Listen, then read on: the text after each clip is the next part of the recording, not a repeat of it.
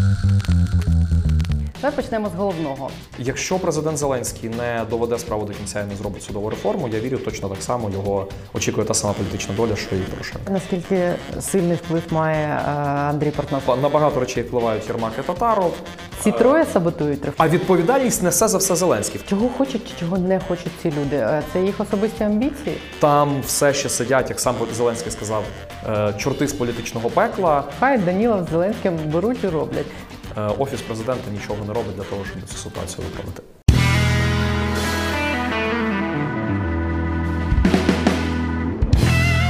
Країна отримала черговий шанс здійснити судову реформу. Як казав мені в ось цьому інтерв'ю діючий суддя Роман Бригей, третього шансу не буде. Сьогодні у мене для вас людина, яка бачить, як відбувається цей процес зсередини, яка дотискала владу і вимагала почати цю судову реформу.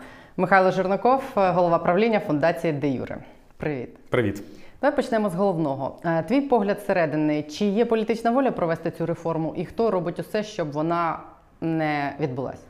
Залежно від того, в кого є політична воля, тому що е, з самого президента, який у нас ну, голова всього країни і всіх реформ, на сьогодні е, настрій хитався від дуже великого бажання зробити реформу до е, ну, такого, як ніби взагалі в нас судами все добре і нічого міняти не треба.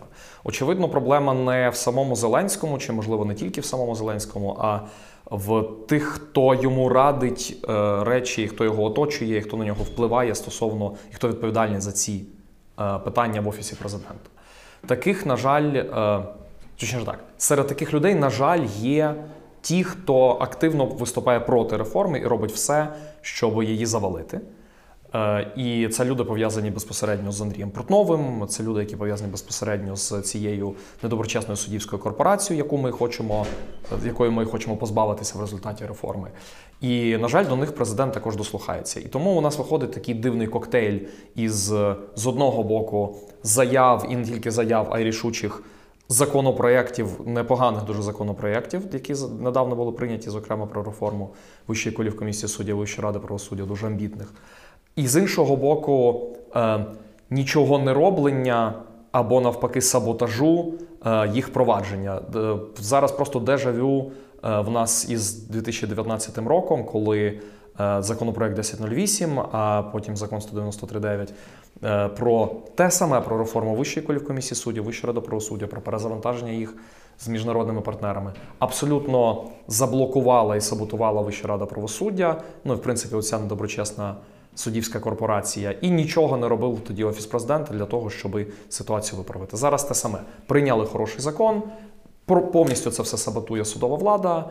Ем, Нікого не призначає ні в етичну комісію, ні в конкурсну для реформування цих органів.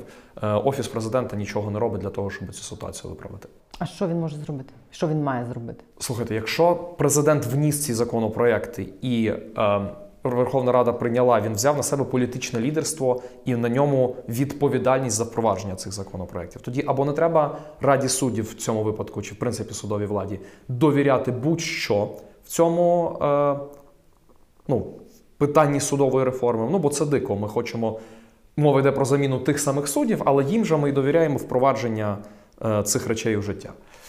Це як е, реформувати бордель силами самого борделю. Наприклад, так. Або, е, не знаю, застосовуй все в межах закону і конституції, будь-які свої впливи, механізми, що завгодно, для того, щоб переконати, е, для того, щоб показати, що це дійсно важливо, для того, щоб дати сигнал всім е, гілкам влади, щоб вони це все виконували, що реформа не відворотня, а не те, що от тут ми прийняли реформу для того, щоб поїхати в Вашингтон, сказати: дивіться, ми прийняли класну реформу, а на завтра все е, ну, знівелювати і повернути до е, того, як було. Ну, В тебе зараз яке відчуття? Це було для того, щоб поїхати в Вашингтон, чи, чи ні? В мене зараз відчуття зараз, що треба зробити все для того, щоб це все здійснилося, ця реформа. Та? Тому що це відповідальність нас усіх і громадянського суспільства, яке, в принципі, було, ну, скажімо так, ініціатором і е, провідником цих ідей поширити. джерелом запиту на зміни. Ну, власне, і політиків, які пообіцяли це, коли йшли на вибори, і тому за них проголосували, і е, всіх решта, хто в принципі до цього задіяний, щоб докласти максимум зусиль, щоб це сталося. Якщо звичайно цього не станеться, то це безпосередньо буде політична відповідальність президента Зеленського, не ради суддів, не громадянського суспільства, не Джорджа Сороса, президента Зеленського. Як ти думаєш, він розуміє е, от це, що відбувається? Є біля нього така людина, яка йому каже, що ті речі, які мають відбуватися в судовій сфері, не відбуваються, чи там просто бояться всі йому говорити? Е, мені здається, так. Мені здається, тут є такий мікс е, знов таки із тих радників, які мають свою адженду на меті, та які мають свої плани часто зі збереження цієї корумпованої системи, тому що вони з нею і годуються. Але іноді доходять меседжі безпосередньо до президента від таких людей, як президент Венеційської комісії Джанні Букікіо, який приїжджав недавно і мав зустріч президентом, як Ентоні Блінкен, держсекретар США, як Джо Байден, президент Сполучених Штатів Америки, коли каже: слухайте, у вас отут проблема. Будь ласка, вирішіть її для того, щоб у нас були нормальні з вами стосунки. Ну, це сумно, коли президент країни отримує е, інформацію об'єктивно ззовні країни, а не, е, ну, а не зсередини, а не від своїх радників, а не від, а не сам безпосередньо не розбирається в цьому. Тому що, ну я не знаю чому. Тому що так не має бути і так не може бути. Та президент країни має розуміти, що відбувається, і має приймати адекватне рішення. Ну, з іншого боку, він напевно чує це від того ж Блінкена, від Букікіо, потім приходить до себе, до своїх цих радників. а Да, каже, слухайте, Ні, щось це не так. Скаже, це не слухайте, так що абсолютно каже, слухайте, щось не так, треба щось робити. От ти будеш відповідальний за це. А той, хто відповідальний за це, е, має свої, своє бачення. Та і каже: слухайте, все не так насправді. Отут ми домовимося з окружним адміністративним судом міста Києва, бо тут же ж у нас спеціалізована антикорупційна прокуратура. А тут ми домовимося з конституційним, тому що щоб вони нам, не дай Бог, ніякий указ не скасували. Ну і так далі.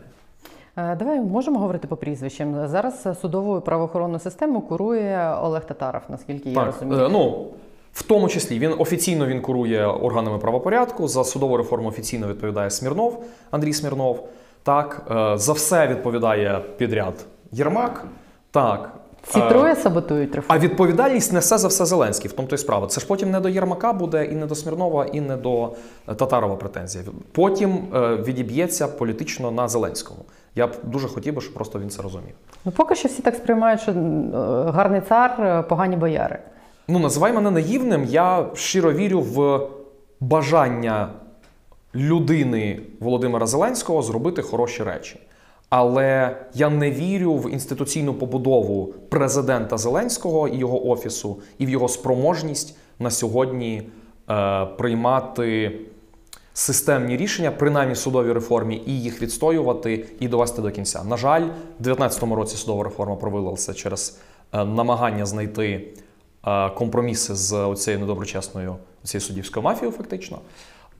Зараз вона провалюється через ті самі, абсолютно ті самі речі. Тобто ці ця трійця і Смірнов, Татаров, Єрмак, вони теж намагаються якось е, знайти спосіб співіснувати з тією старою судовою мафією, контролювати її. Контролювати, е, домовлятися. е, Ну, це абсурд, це, це не, не спрацює так. Якщо ми приймаємо закон, який має знищити цю систему і її ну, в хорошому сенсі поставити з ніг на голову і перевернути і очистити, то ми не можемо щодо впровадження цього закону домовлятися з тими, кого мають очистити. Будь-яке, будь-яке вирішення цього рівняння призводить до того, що реформи не буде. Яка, які ролі кого тут? Е, ну, мені складно говорити, тому що е, багато ми бачили, що багато гальмувалося безпосередньо, ну це видно було. Принаймні, це його зона відповідальності Смірновим. Е, на багато речей впливають Єрмак і Татаров. Роль Смірнова щодо деяких речей була, принаймні щодо останніх законопроєктів, була, скажімо так, він сприяв е, прийняттю цих законопроєктів, але е, чи не для того, щоб потім їх саботувати, я не готовий зараз сказати. Тобто, в цілому, хто би там за що не відповідав, і хто би не був, е, хто би що не нашептав е, президенту Зеленському в якийсь момент, чи що би там зробив чи не зробив. Е, Результат поки що такий, що будь-який амбітний законопроект він е, помирає е, майже не народившись. Чого хочуть чи чого не хочуть ці люди? Це їх особисті амбіції? Чи Яка мета саботажу? Це, це знаєш, складно, ну, складно зон... намагатися залізти комусь в голову і, і оцінювати чужу мотивацію. Та? Ми бачимо просто, ми можемо коментувати результат. Результату, на жаль, немає. Є результат в вигляді прийнятих законопроєктів, але цього мало. Що ти знаєш про те, наскільки До речі, вибач, е, соціологія свіжа. От ми заміряли буквально щомісяця, мені здається, не пройшло. Та, не пройшло. Е, З фондом нової ініціативи Центром Разумкова. Е, 70% українців вважає зусилля президента недостатніми щодо судової реформи. 60% виборців самого Зеленського вважає недостатніми зусилля Зеленського щодо судової реформи. Ну, це цифри, з якими дуже складно сперечатися. На це треба звернути увагу безпосередньо Зеленському і його офісу. Що ти знаєш про те, наскільки сильний вплив має е, Андрій Портнов, колишній юрист Януковича, на офіс президента зараз? Е, Ну, про це чимало говорять. Про це хороший вийшов вчора фільм Слідство інфо про те, як е, Портнов, е, Вовк і Андрій Богдан та е, зрежисували фактично цю е, конституційну кризу, звільнення голови Шевчука, Ілюстрацію призна- та, з- атакували ілюстрацію. Слава Богу, поки не скасував Конституційний суд, але що будь-якої хвилини може скасувати. Саме через те, що там все ще сидять, як сам Зеленський сказав, чорти з політичного пекла. Данілов, секретар РНБО, каже про те, що безпосередньо з Російської Федерації керують суддями Конституційного суду. За рік майже не змінилося нічого. В складі Конституційного суду не змінилося нічого в складі е, в процедурі призначення суддів Конституційного суду, не дивлячись на те, що і Венеційська комісія, і країни G7 на запит самого Зеленського казали, єдиний спосіб вирішити питання з Конституційним судом це нарешті, як і передбачено Конституцією, запровадити справжню систему конкурсного добору, нормальний конкурс на посади суддів Конституційного суду. За рік нічого не зробилося. Завтра Верховна Рада буде голосувати законопроєкт про е, Конституційний суд без поправок про справжній конкурс. Зате з Але з можливістю депутата, депутатів е, бути суддями Конституційного суду. Це дуже, дуже промовиста історія, яка трапляється через два тижні після того, як чи які два, через кілька днів після того, як Зеленський пообіцяв Байдену, е, що судова реформа Що буде впроваджуватися відповідно до світових е, найкращих практик. Е, Я правильно розумію, що цю норму про те, що народні депутати можуть е, бути кандидатами в судді КС, навіть не складаючи мандата, це приймається під конкретних людей, під ту ж Совгирю. Так, Чи це, може це, і це, дуже, це дуже схоже. Ну, е, ми бачимо зараз, що джерелом, е, скажімо так, кадрова криза є в президента Зеленського його влади. Ну, очевидно, якщо, вибачте, ви наймаєте професіоналів, професіонали приходять, потім ви кажете, робіть, як ми вам сказали. Вони сказали. Ні, вибачте, йдуть. Е, Ніхто Ти чув, як Арахамія жалівся буквально днями, що їм нема ким затикати дірки в уряді, якщо звільняти, бо ніхто не хоче з А чого ж так? Якщо так, якщо всі, е, вибачте, чи багато хто з професіоналів, коли приходять і розуміють, що ну, їхні професійні навички не потрібні, а потрібно щось інше, йдуть, е, ви, з'являється кадрова криза. Кадровий голод цей намагаються заткнути списоч, ну, депутатами чинними з Верховної Ради. Ну, вибачте, депутатів також е, не, не нескінченна є кількість, це по-перше. А по-друге, депутати не скрізь не на всі посади підходять. Сюда Конституційного суду має бути політично нейтральним, незалежним. Це прописано скрізь, але чомусь тепер буде прописано в законі, що депутати від слуги народу можуть. Ну, не, тільки від слуги, але ми ж, ми ж розуміємо, в чому. І це ж тільки чому частина, ну, да, це ж тільки частина проблеми, що депутати можуть бути суддями Конституційного суду. Проблема в тому, що вони хочуть взяти під контроль цей Конституційний суд, поставивши туди своїх людей. Найбільша я так проблема в тому, що там і далі, як президент Зеленський сказав, е, чорти з політичного пекла, вони ж звідти ні- нікуди не ділись. Вони там всі прекрасно залишаються, і нічого не зроблено для того, щоб їх звідти легально і конституційно вигнати. Тому що, ну, вибачте, укази про скасування указів про призначення ще з часів Ющенка вся країна розуміє, що це дикість і це не працює. Е, Це не конституційно, це спотворює і це спричиняє інші кризи. Це делегітимізує повністю конституційний суд, тому що офіційно, ну конституційно легально немає цих вакансій. На них же Зеленський збирається оголошувати конкурс. Тобто, фактично, І вже комісія- зараз буде на два і вже судді комісію більше. зробив. Та, зараз буде на два на двох кріслах будуть сидіти четверо суддів Конституційного суду. Уявіть собі, це найвищий конституційний орган в країні, який має розрулювати насправді, має бути настільки авторитетним, щоб приймати рішення, що конституційно, а що ні. А там не зрозуміло, хто з них взагалі е, легітимний. Ну це ужас. Як би треба було зробити, щоб такого не було? Е, Перш за все, ще з 16-го року. До речі, і попередня влада цього не зробила. Та? В Конституції закріпила, що в нас є конкурсний добір до Конституційного суду. На рівні закону цього немає. Е, Прийняти на рівні закону правило і процедуру конституці... нормального конкурсу на посади суддів Конституційного суду, щоб туди потрапляли не за партійними квотами, не за тим, що хтось чийсь кум, брат, сват, не за знайомством там з Єрмаком, чи з Порошенко, чи з Тимошенко. А е, відповідно, ну дійсно професіонали, доброчесні, як це в Конституції написано, щоб це були правники з визнаним рівнем компетентності і високими моральними якостями. Е, Це раз. Друге, конкретно ситуації з Тупицьким, дочекатися, поки в нього закінчаться повноваження. Це кілька місяців. Це буде Або навесні. посадити. Це буде навесні наступного року. Ну або це вже задача органів правопорядку. Я не вірю, чесно кажучи, в якийсь вирок, який набере законної сили раніше, ніж наступить, настане. Е, Закінчиться Весна та 2022 року. Я не розумію, для чого кудись бігти і поспішати, е, просто делегітимізуючи всю інституцію, всі рішення, яке вона може прийняти за на наступні роки, 9 років. Це е, строк повноважень судді Конституційного суду. Припустимо, парламент ухвалює е, цей закон про в тій формі, в якій є, без міжнародників, зате з можливістю депутатам бути суддями Конституційного суду. Президент його підписує. Це означає, що це вже перший провал на шляху е, цієї цього Це вже не перший суду. провал, це вже суд, суд- ну, одної руки вже не, не вистачить, е, чи може, може навіть двох. Порахувати провали е, великі і дрібні е, судової реформи за часів президента Зеленського. Е, ВКК СВРП законопроект 1008. Е, спочатку Вища рада правосуддя саботувала, потім Конституційний суд е, визнав неконституційним. Е, Стаття 375 незаконне, е, до- незаконне, перепрошую, ухвалення завідомо неправосудного е, вироку Конституційний суд скасував, жодної реакції немає. Е, Верховна Рада його взагалі не звертає на це увагу і не поновлює цю статтю. Е, Окружний адміністративний суд міста Києва. Вибачте, суддя Вовк називає президента останніми словами на плівках Вовка. Е, Вся країна дивиться на те, що відбувається взагалі. Тоннами цю готівку вивозять з квартир набу. Невідкладний президентський законопроект півроку вже лежить в Верховній Раді про ліквідацію цього суду. Ніхто його навіть не збирається розглядати. Ну і таких речей можна перелічувати багато і багато. Зараз наступна судова реформа найбільш амбітна за всю без пафосу за всю історію незалежності, дійсно щодо реформи цих органів. Е, Зараз якась рада суддів, хто це такі взагалі, збираються повністю нивелювати і саботувати впровадження цього всього. Офіс президента е, вдає, що так і треба.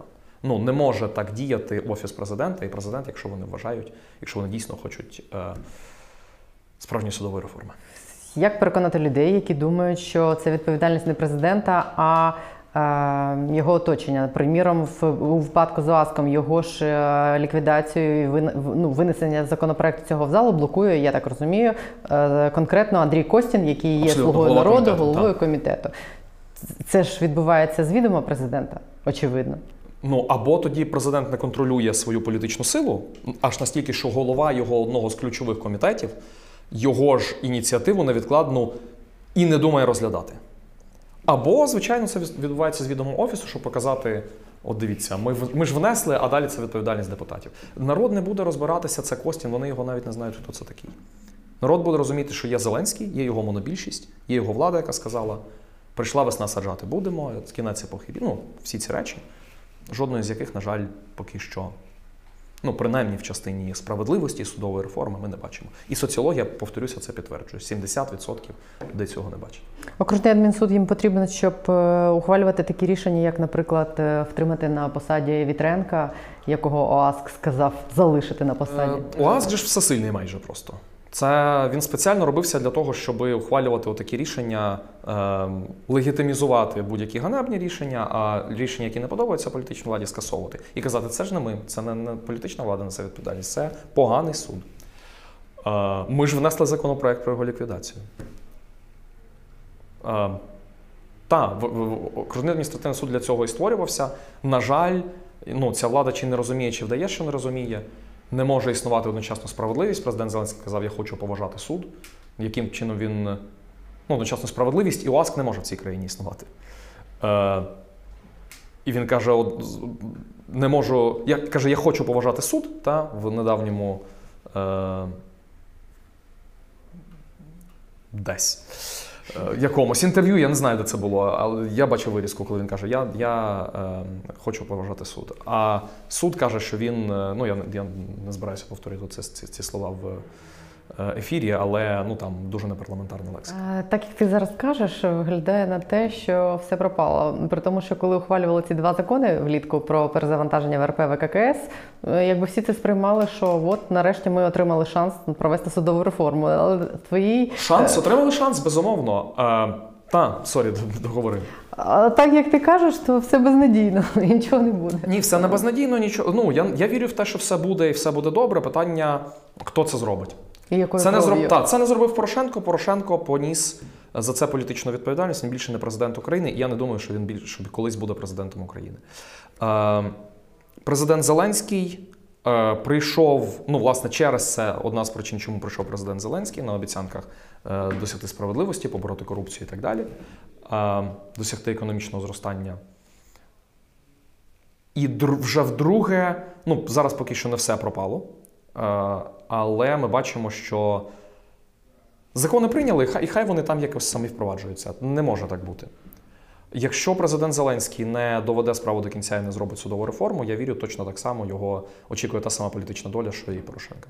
І біль, більше того, ті самі нереформовані суди потім будуть його ж доганяти, вибачте за термінологію, по, Абсолютно. Але е, з різницею в тому, що е, ну, на моє глибоке переконання, юристи Порошенка набагато, Сильніше? е, скажімо так, набагато чистіше працюють, і Порошенко собі не дозволяв тих речей, які зараз дозволяє Зеленський. І, е, або його люди. І е, може так бути, що Зеленського вже підставили неодноразово, і потім тому, хто буде контролювати політичну владу, а відповідно і буде контролювати суди, буде набагато легше притягти до відповідальності Зеленського. Було там чи не було складу, це вже не, не має жодного значення, тому що суди будуть все ще ручні. Будь-яка політична влада повинна розуміти, що в якийсь момент вона перестане бути політичною владою. На жаль, це кожна політична влада забуває, коли владою є, а потім спохопляється, коли окружний адміністративний суд і Павло Вовк, його голова каже: А ви що, сумнівались в нашій політичній проституції? Зараз ми вам все згадаємо. Ну, це цитата. Ну, мені Віктор Чумак, е, колишній заступник генпрокурора, казав в інтерв'ю, що навіть оцей е, указ про призначення Тупицького, який скасував Зеленський, це вже тягне на кримінальну відповідальність. і Це і за це за це його можуть догнати, коли він перестане бути президентом. Ну, це вихід за межі повноважень. Ну, тобто немає повноваження президента, е, скажімо так, звільняти суддів Конституційного суду. Е, і саме на це був направлений указ про скасування указу про призначення Тупицького. Е, я не є фахівцем в кримінальному праві чи процесі, але таке може бути. Е, Ми з тобою говорили про ОАСК. Зараз е, кажуть, що ОАСК е, може можуть використати для е, скасування конкурсу на головного антикорупційного прокурора. Що зараз весь цей конкурс завмер, і вони там очікують. Нам це казали е, люди, які буквально знаходяться всередині цього процесу. Не можу казати хто, але вони кажуть, що ситуація така, що, що виглядає на те, що вони очікують, е, поки ОАСК е, ухвалить рішення по тому зверненню. В них ж там є звернення якогось набушника, який програв конкурс і хоче скасувати взагалі всю процедуру. І вони чекають, що ОАСК скасує, ой, що ОАСК винесе рішення, що вся процедура була неправильна, і таким чином хочуть завалити цей конкурс в антикорупційну прокуратуру і заново його оголосити. І як це буде по-твоєму? Ти ж багато спілкуєшся з американцями. І ми з тобою, коли були в Америці, тоді спілкувалися. Вони всі нам казали, вони знають про антикор дуже багато. Абсолютно. Як вони сприймуть це? Е, Ну це фактично обман. Президент сказав, що конкурс на САП відбудеться негайно, а зараз вони його завалять, почнуть заново. Як це сприймуть? Я взагалі такого не пам'ятаю, щоб настільки конкретні речі щодо конкретної реформи були в спільному стейтменті та в спільній заяві чи меморандумі двох президентів України і США. Вище політично зобов'язатися щось зробити, мені здається, неможливо взагалі. Ну хіба в Конституцію записати. А, Ну і причому так чітко, конкретно так, будуть зроблені конкретні речі. так, і так далі, і так далі, і так далі. Це буде просто вплювок обличчя нашим безпосереднім найбільшим міжнародним партнерам, які найбільше е, чи одні з найбільших, які нам надають допомогу. Зрозуміло, що це номер один суперсила в світі, яка з якою, якщо не дай Боже, ми посваримося або втратимо хоча б з однієї партії підтримку. Е, ну, це Росії просто подарунок. Ну, це, це, питання просто виживання держави. Та? Бо зараз е, багато в чому і політично, і безпеково, і економічно, і так далі. Ми залежимо від підтримки США. На що ми будемо розраховувати? На, на те, що Китай нас буде, вибачте, нам допомагати, чи Російська Федерація. Ну, це дуже небезпечно з цим загравати. Якщо, не дай Бог, е, так станеться, ну це буде означати, що мені здається, оце буде точно означати, що. Е, Одну з двох речей: або ця політична влада взагалі нічого не розуміє, або е, ми реально відходимо від. е, Ну, не ми, а влада намагається відійти від е, союзу з Західним світом і здійсно дійсно розворот в сторону Росії і Китаю. Але це ніколи люди не сприймуть. Це намагалися зробити за останні 30 років неодноразово. Ми пам- пам'ятаємо прекрасно, чим все закінчилося. Погано закінчилося для багатьох. Добре для шансів для країни, але не дай Бог зараз е, буде щось. Е, Що має відбутися, що має бути зроблено, щоб цього не відбулося? Що має зробити влада? Припинити нарешті намагатися одночасно вдавати реформаторів і дійсно якісь кроки реформаторські робити, і намагатися з, з, е, знаходити компроміс з цією суддівською мафією, цією взагалі е, кримінально. Олігархічною корпорацією, тому що це насправді ну ми можемо зараз говорити, називати якісь прізвища суддів чи прокурорів чи когось. Ми ж всі прекрасно знаємо, що це лише обслуговуючий персонал, насправді для олігархів і для тих, хто хоче просто хто мільярдами вигрібає гроші з країни. І тому, е, ну як би це банально не звучало, потрібно виконати свої обіцянки, і потрібно е, все-таки вирішити, що деякі речі є. Побачити нарешті ці червоні лінії, на які ми, які ми самі для себе і провели, так? І е, за них не виходити, і все-таки берегти ті інституції антикорупційні, ті реформи, які прийняті, і довести їх до кінця. От тоді і народ побачить і зрозуміє, що е, ця влада is for real, та? тобто, що вона е, дійсно хоче боротися з корупцією і дійсно бореться з корупцією. І наші міжнародні партнери будуть розуміти, що ми теж можемо бути партнерами, а не якісь, вибачте, гопніки чи якісь е, е, діти, які думають, що зараз кажуть, що він забув щоденник вдома, чи всіх домашку з'їла собака, і всі переграють. А, як ти оцінюєш ефективність загалом цієї нашої антикорупційної е, ін- стру- інфраструктури, яку ми збудували за ці останніх вісім років? Я думаю, що це супер успіх. Е, В ситуації, в якій є Україна з усіма слабкими політичними, слабкими інституціями, яких взагалі там майже нема, та? з слабкою економікою, з особливостями нашої політики, з, багать... з великою зневірою е, і так далі. Е, Побудувати настільки потужні інституції, які би трималися і які би давали такий результат за кілька років, це насправді це вау, це, це, це дуже круто. Десятки вже вироків високопосадовців, суддям, прокурорів зараз на підході дійсно, як то кажуть, велика риба, вибачте, за Насіров Мартиненко? Та ну топ посадовці, та люди з бага... мультимільйонери і люди дуже потужні і впливові люди, які зараз е, можуть просто піти за грати, і е, ну ми всі насправді дуже очікуємо цього. Але не тільки питання не тільки в тому, чи корупціонери сяде за грати, хоча це певною мірою також буде переламний момент. Е, Питання в принципі побудови системи, в якій людина буде відчувати, що справедливість ну вона може захистити себе. Поки що цього немає. Е, Ми це побудували е, в антикорупційній, в дуже важливій, але маленькій чисельно так, е, системі. Та? НАБУ, САП, антикорсуд, ну їх там не так багато людей, та? хоча інституції потужні і е, працюючі. Зараз те саме потрібно зробити для людей в цілому по країні. А без... Для пересічних. М? Для пересічних громадян. Для Простих громадян України, судах, та, для всіх. Та. І тому що без цього народ не повірить ніколи. Ти можеш скільки завгодно розповідати про те, яке класне, класне рішення ухвалив, я не знаю, якийсь там Верховний суд чи антикорупційний суд. Для них це далеко. Люди побачать зміну, коли вони прийдуть е, до суду, е, їм там посміхнуться, скажуть: от, будь ласка, тут можна написати заяву, допоможуть. е, вони прийдуть і суддя, суддя ухвалить справедливе рішення і захистить їхні І права. не попросить От грошей. М? І не попросить І не попросить грошей. грошей, і ніхто не підійде і не скаже, і суддя не напише, не напише на чорне-біле, або взагалі не скаже, що ви тут взагалі стоїте. Ми вашу справу розглянемо, можливо, через три роки, і то не зрозуміло, яким буде рішення. Якщо ви не заплатите нам тут е, півтори тисячі доларів, коштує прискорити процес розгляду справи про розлучення. Навіть мова не, не, не йде про якийсь там вирок е, рішення винести. Просто для того, щоб люди роками не, не терпіли один одного, а могли собі розлучитися. Ну про що взагалі мова йде? Я вже не кажу про, ну, про, про зовсім якісь жахливі речі, про вбивства е, дітей е, мусорами, вибачте, про е, зґвалтування, про е, всі ці речі, які трапляються, і, на жаль, продовжують траплятися. А це все між собою дуже пов'язано. Суди, прокуратура, органи слідства, правопорядку це все. Е, Отаке кодло, яке, на жаль, нам е, дісталося з, від Совєтського Союзу і від лихих 90-х, яке ми далі розхльобуємо, е, з цим потрібно закінчувати, тому що це, це нас вбиває, це впливає на наше життя, це використовує Російська Федерація як зброю цю корупцію в судах, е, в органах правопорядку і так далі, в службі безпеки. Ці реформи вони не то, що назрілі, вони перезрілі. Тому це справедливість це насправді задача зараз номер один. Як ти думаєш, і як ти розумієш, наскільки просякнута корупція ця правоохоронна і судова система? У людей є враження, що типу 99% тих самих суддів це люди нечесні на руку. Та сама соціологія: 78% людей не довіряють судовій системі через корупцію. Е, Близько половини вважають, що влада залежна від політиків, олігархів і так далі. Е, Судова.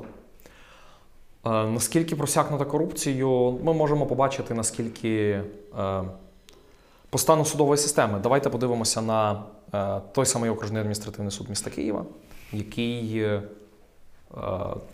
ми всі чули. Бакси, оці всі іншу валюту центнерами ми всі бачили.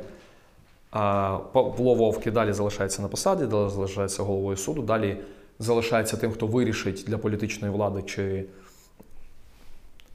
Я не знаю, чим це міряти, та? відсотками чи е, якимось рівнем абсурду, але е, ну, це якийсь абсолют просто, тому що решта судової системи, та я не кажу, що всі судді абсолютно корумповані ні в якому разі. Але всі ті судді, які не корумповані, сидять тишком-нишком і спокійно собі вирішують справи і намагаються якимось чином, вибачте, Вижити? вижити, щоб так ще зробити, щоб нікому не перейти дорогу, тим, що ухвалиш справедливе рішення, тому що і таке буває. Ну, тому так, що як кейс Лариси. Гольник, наприклад, та, коли вона виходить і згідно з законом каже: слухайте, на мене тиснуть, мені пропонують хабар. Подивіться е, на неї взагалі. Ну я Її кажу- покарали. та, її Побили і покарали і багато, і багато разів, та, і всі це бачать. І це ну, такий антистимул для дуже багатьох суддів, типу, не висовуйтесь, та? це система каже. Тому можна скільки завгодно говорити про те, що відповідно до рішень громадської ради доброчесності близько 30%.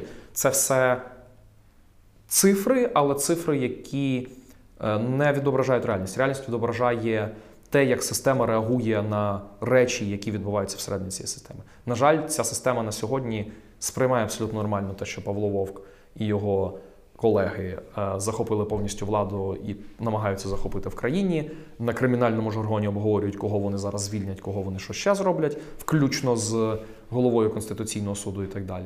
Всі вони сприймають нормально те, що е, реформа, яку прийняли з великими боями, саботує абсолютно Рада суддів, яка на 100% складається з представників суддів, суддівського корпусу. І всі вони сприймають нормально, що голосують на з'їзді з членів, за членів Вищої ради правосуддя тих, хто за кого відомо ще за кілька днів, хто це буде, а це нібито таємне голосування, це все ручне управління. Ну тобто, це, це абсурд, це не влада, це ем, пособники, це просто кримінальне абсолютно ем, кримінальна організація. Та, це без перебільшення організоване злочинне угруповання, які мали би займатися СБУ, які мали би займатися ну, інші органи правопорядку в межах своїх компетенцій.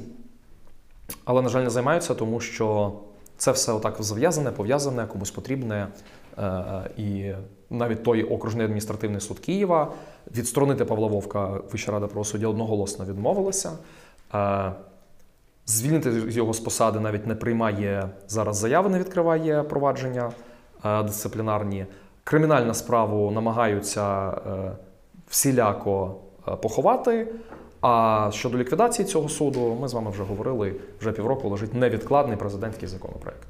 Тому е, ну, це, дійсно загроза українській державності, те, що відбувається в судовій владі і навколо неї, і з цим ну, це може так здаватися, що нібито це не настільки важливо, чи ну подумаєш, це дійсно дуже небезпечна річ. Е, Дуже багато людей е, не стикаються в своєму житті, в житті з судами, наприклад, і вони знають щось, ну щось чули про те, що реформа судова необхідна. Вони бачать якісь ці епізодичні випадки з тим же вовком, з його з цими статками, ці плівки, якісь воно виринає і десь тоне. Для них це щось далеке. Як їм пояснити, як би ти міг пояснити переконливо, е, чому саме судова реформа це одна з головних речей, яку треба здійснити для того, щоб держава в принципі стала успішною, а вони багатими. Ну насправді це дійсно челендж, тому що це дійсно непросто, тому що це юридичні якісь термінології, ВККС, ВРП, це всі Так. абревіатури. Це взагалі нікому. Ну що за що це взагалі таке? Насправді дуже проста є, простий є зв'язок між кількістю грошей в гаманці і е, рішенням судів. Тільки по одному Приватбанку, тільки одне рішення впливає на те, на кожного громадянина в країні платоспроможного. Е, мені здається, ми рахували, чи це. Я от зараз можу помилитися, чи, чи, помилитися, чи це 5 тисяч гривень, чи це 5 тисяч доларів. Тому що це мільярди грошей е, в різних справах, а одна з них є просто конкретно на, на кілька мільярдів, а може не одна. Е, грошей е, безпосередньо Приватбанку. Е, Одне, це одно, мова йде про одне рішення суду. Є рішення суду про надра, про стратегічні підприємства, про приватизацію. Це все мільярди, мільярди грошей. Ми про них нібито не знаємо, та про них пишуть якісь там спеціалізовані видання, і люди не роблять зв'язку. Але це гроші з державного бюджету. Це гроші, якими рефінансуються банки, відповідно, не вистачає ні на дороги, ні на пенсії, ні на зарплати. Це що стосовно грошей. Що Стосовно справедливості. Ми вже згадували сьогодні Кирила Тлявова та е, його кейс, та, коли мінти застрелили дитину, і справедливості не можна знайти, і навряд чи суди зараз ухвалять рішення, навіть якщо дуже сильно захочуть, бо доказів немає і так далі. Вся система настільки дисфункційна, що не можна навіть в очевидній такій е, речі знайти справедливості. Не дай Боже комусь опинитися в такій ситуації, але просто ситуація така, що е, не тільки може кожен, не тільки, не тільки поліція не захищає від таких ситуацій. Ну, я не хочу називати, називати цих людей поліцейськими, та, бо є дійсно багато хороших поліцейських, в тому числі патрульних. Це хороший теж кейс, які е, дійсно патріотичні, які професійні, які доброчесні. Але є багато мусорів, вибачте, і далі, які багато в чому визначають, як ця система працює. І те саме в судах, та? Е, можна скільки зав... Куди ви йдете, якщо е, до вас погано поставилися в поліції, в прокуратурі, де ще завгодно? Це суди мають це визначати і ухвалювати рішення, що справедливо, що ні. Коли суди кажуть на чорне-біле, коли суди кажуть, е, що Павловок молодець, а Ларисогольник е, треба покарати, то ну, це зворотне від справедливості. Це, це кричуща несправедливість, це те, я- власне, це ситуація, в якій може опинитися кожен. Тому е, та, від того, наскільки, як, наскільки працює судова система, е, безпосередньо е, залежить і наше, наш добробут, наше життя, здоров'я, і скільки грошей у нас в гаманці, причому в дуже великих Е, обсягах. Люди, які трохи цікавляться судовою реформою і цією всією темою, вони часом кажуть такі речі: типу, якщо нічого неможливо зробити, давайте виносити так само е, тему е, судової реформи на РНБО, і так само як по Медведчуку ухвалювати якісь радикальні рішення. Хай Данілов з Зеленським беруть і роблять.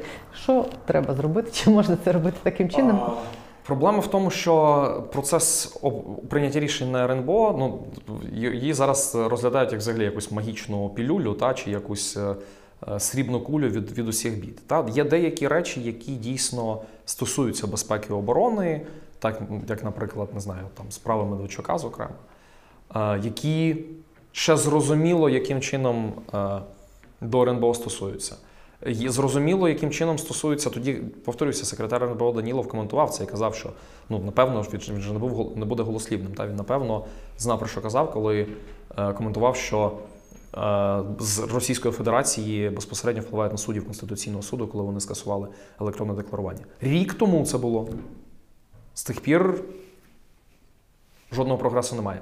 Е, Процес обговорення на РНБО він не є інклюзивний, він не є навіть публічний. Та? Тобто це закрита дуже річ.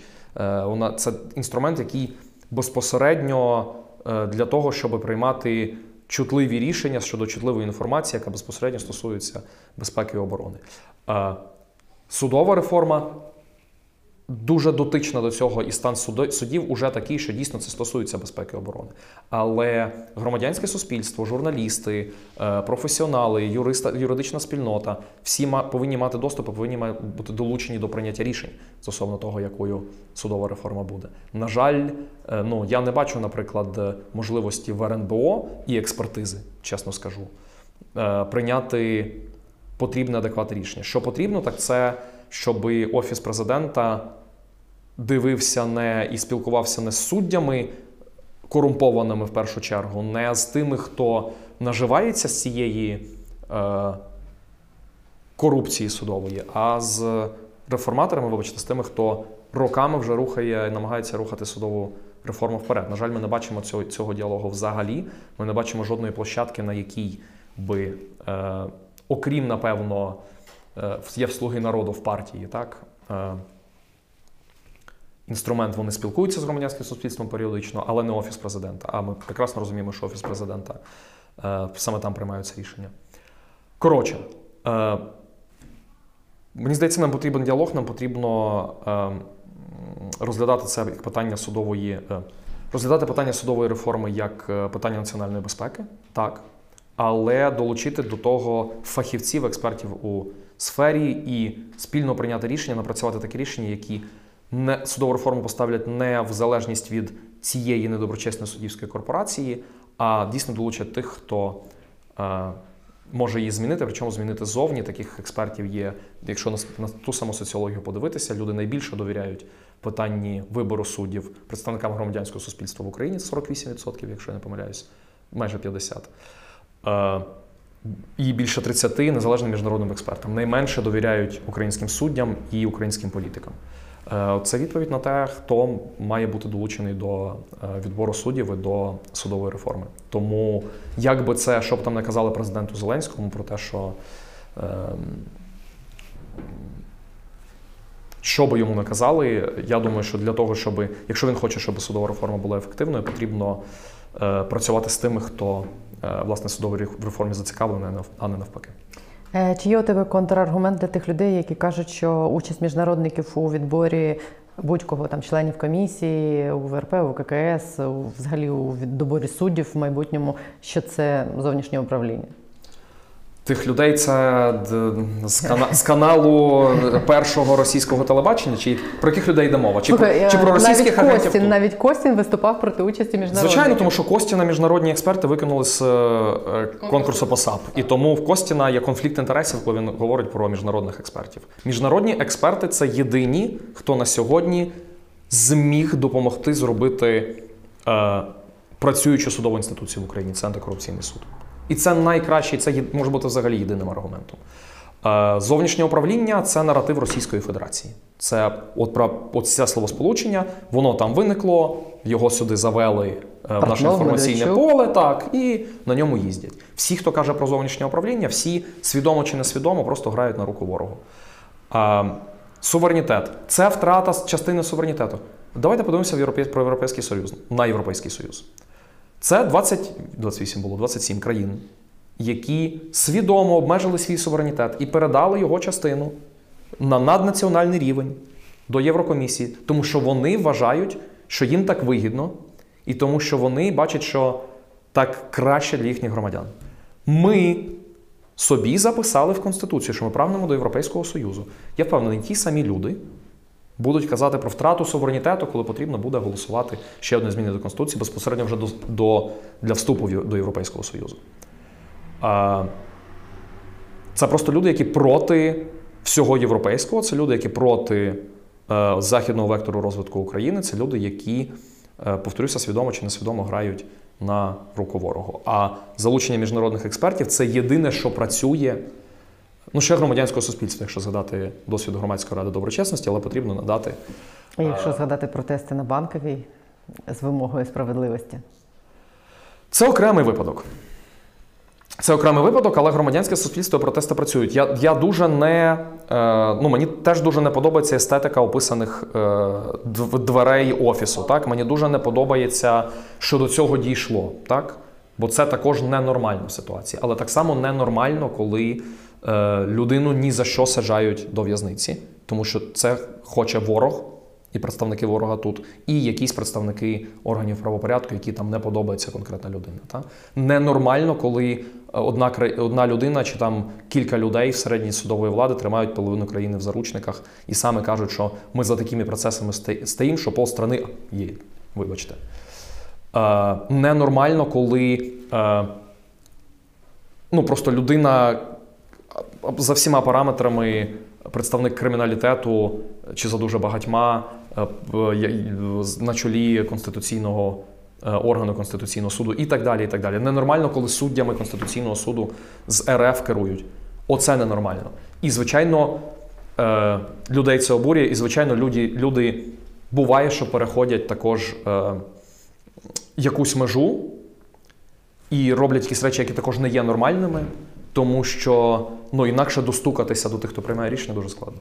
Що має відбутися зараз найближчим часом, щоб е, суспільство побачило і повірило в те, що є політична воля на зміни, зокрема в суду, в частині судової реформи? Все дуже просто запустити суд. Хоча би залишилося небагато. Ви вже прийняли закон. Це вже ну, це величезний крок вперед. Дійсно, це ну я, я дійсно ціню. Я вдячний президенту Зеленському і його офісу, і депутатам, які за це голосували. З ВРП ВККС. Так, бо це ключові два органи в судовій владі. Але те, що судова влада буде опиратися, це ну це всі знали наперед.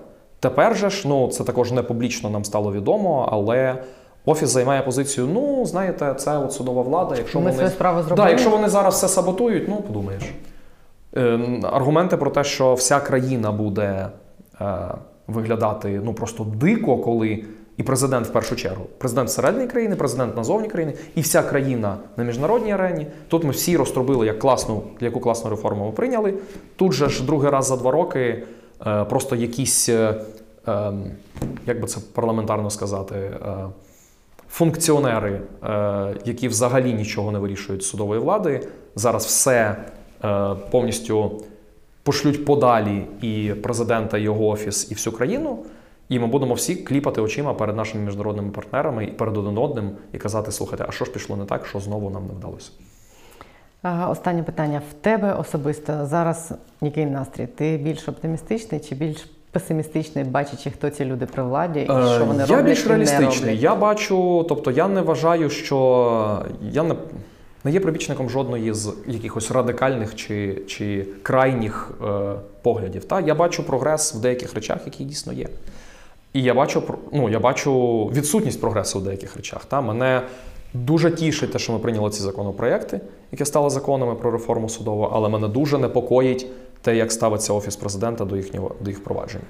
Е, нам ніхто не обіцяв, що буде легко. Нам ніхто не обіцяв, реформи не робляться отак. Країна отак от не стає е, успішною чи розвиненою. Ті самі країни Євросоюзу, до якого ми прагнемо, деякі з них там ще 100 років тому були дуже корумпованими і дуже е, нерозвиненими.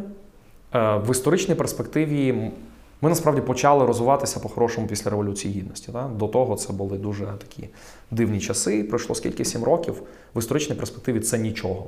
Але ми зробили вже дуже багато. В перспективі життя окремо взяти перспективи людини. життя окремо взяти людини. Нам просто пощастило з вами нам пощастило з вами жити. Я щиро кажу, пощастило в такі часи, які історичними є. Е, це не є комфортно для всіх із нас. Так, це не є дуже зручно для багатьох із нас, хто бореться з бідністю, чи має інші якісь незручності, чи стикається з несправедливістю. Але це дуже цікаво бути частиною цього і докладатися до того, щоб твоя країна стала успішною. В тому, що вона стане успішною, я не маю жодних сумнівів. Тому що ми будемо членами Європейського союзу, чи будемо вирішувати, принаймні, не знаю, чи буде то Європейський Союз, але ми будемо до цього готові. Е, Я абсолютно вірю в те, що ми це зробимо.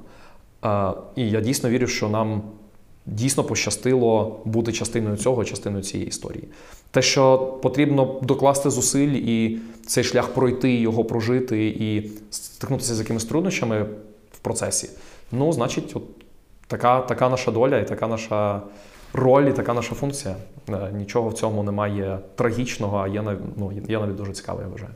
Просто треба навчитися отримувати задоволення від процесу постійної війни, хоч це трохи схоже на мазохізм. Це, це проблема. Так, війна це дійсно проблема, це трагедія, це багато загиблих, і це ускладнює з одного боку ускладнює, з іншого боку, стимулює нас робити реформи, тому що ми розуміємо, що це єдиний спосіб вижити і стати сильнішими і перемогти. Тому що без сильної економіки не буде сильної армії, без. А без е, справедливого без судочинства і справедливості та не буде сильної економіки, а без армії не буде країни, як, як ти правильно кажеш. Тому це все взаємопов'язано і це все дуже, е, дуже важливо для всіх нас. Це все безпосередньо впливає на наше майбутнє. Дякую, почула тебе. Дякую за розмову. Дякую тобі.